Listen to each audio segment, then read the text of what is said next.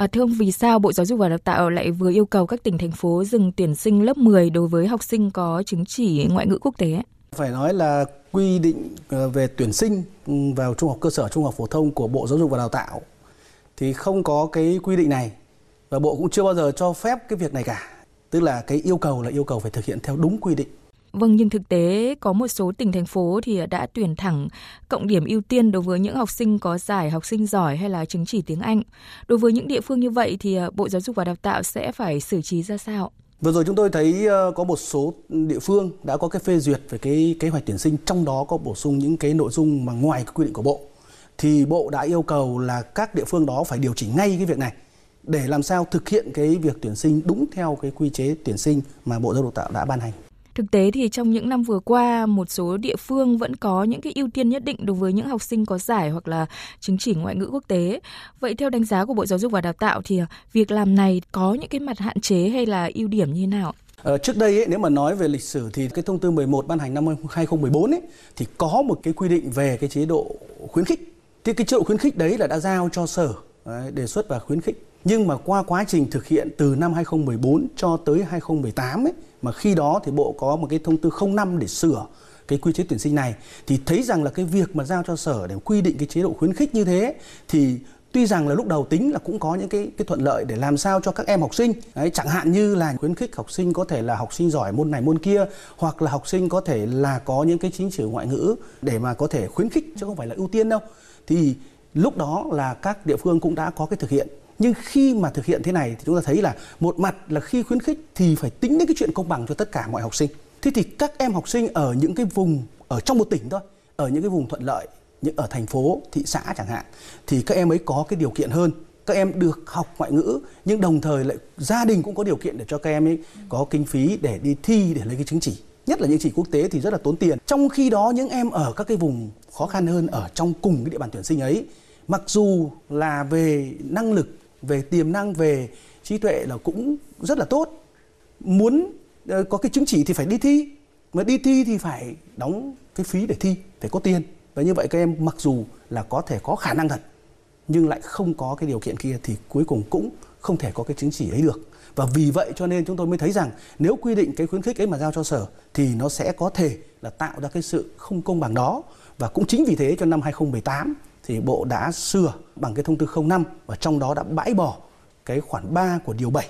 đó là cái chế độ khuyến khích. À, vâng, đúng là xuất phát từ khuyến khích của Bộ Giáo dục và Đào tạo. Ờ, thời gian qua có nhiều địa phương đã ưu tiên cộng điểm miễn thi hay là tuyển thẳng cho những thí sinh có chứng chỉ ngoại ngữ quốc tế. Điều này thì ờ, đã khiến cho ngày càng có nhiều phụ huynh học sinh tìm hiểu cho con em mình học và thi các chứng chỉ ngoại ngữ quốc tế và coi như là một thứ trang sức trong học bạ. Ông đánh giá như nào về cái tình trạng trẻ hóa trong cuộc đua lấy chứng chỉ ngoại ngữ quốc tế? ạ? Trước hết phải nói là này là là làm sao đó để cái việc học ngoại ngữ nó là một cái nhu cầu tự thân của các em học sinh. Học để mà nắm được ngoại ngữ, để mà dùng nó làm phương tiện để tiếp tục học tập lên nữa và sau này thì đi ra làm việc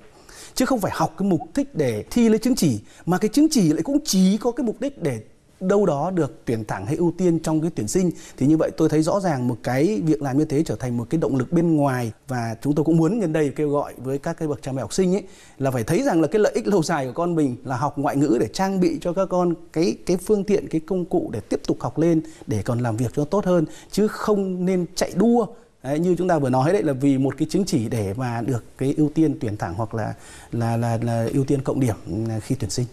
Hiện một số tỉnh thành phố thì tiếc nuối vì cho rằng là việc ưu tiên thí sinh có IELTS giúp giảm áp lực thi cử, tạo động lực cho học ừ, ngoại ngữ ở địa phương. Vậy theo ông thì cái quyết định này của Bộ Giáo dục và Đào tạo có ảnh hưởng như nào đến các thí sinh tập trung chỉ học ngoại ngữ để có thể được cộng điểm hoặc là tuyển thẳng nếu có chứng chỉ quốc tế trong thời gian vừa qua?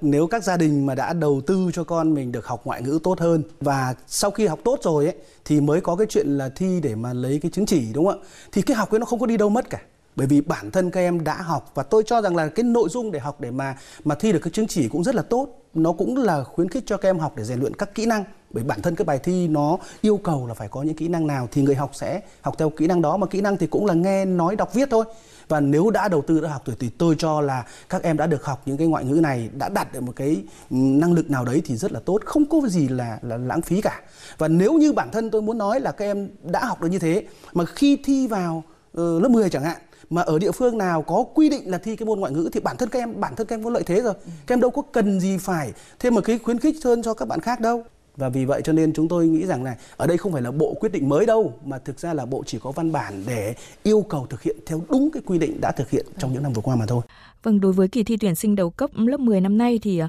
ông có lời khuyên nào cho các học sinh và gia đình các em? Học để chiếm lĩnh kiến thức, để phát triển các kỹ năng và phát triển năng lực thực sự của bản thân. Và cái năng lực thực sự ấy mới là cái quan trọng để mà sau này các em có định hướng tốt cho học lên, rồi có định hướng tốt cho nghề nghiệp. Và sau này thực tế ra mà nói thì ra ngoài đời làm việc càng ngày thì chúng ta càng thấy là cái người lao động ở ngoài thị trường có năng lực đến đâu thì sẽ có cơ hội đến đấy. Chứ không còn là mấy câu chuyện là bây giờ chúng ta lại chỉ có học để lấy cái bằng nữa vì vậy cho nên là cái lời khuyên của chúng tôi muốn rằng là đầu tiên phải làm sao đấy để các con có động lực học và học một cách thực sự, học thật. Và nếu chúng ta đã học thật rồi thì bất cứ một kỳ thi nào cũng không cần phải trông chờ vào cái sự ưu tiên nào cả. Nếu thực sự mình là ở cái đối tượng ấy ờ, được quy định là được tuyển thẳng, được ưu tiên chúng ta hưởng. Nhưng còn nếu không thì chúng ta học để mà có năng lực bản thân và cũng không trông chờ vào cái sự ưu tiên đấy mà làm sao qua các kỳ thi ấy chúng ta chứng minh được cái năng lực thực sự của mình để từ đó vượt qua các cái kỳ thi nếu có để mà từ đó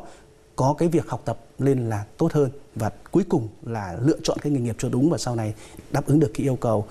cho bản thân các em phát triển cho bản thân các em cũng như đóng góp một cách tốt nhất cho cho gia đình và xã hội. Vâng, xin cảm ơn ông Nguyễn Xuân Thành, vụ trưởng vụ giáo dục trung học Bộ Giáo dục và Đào tạo.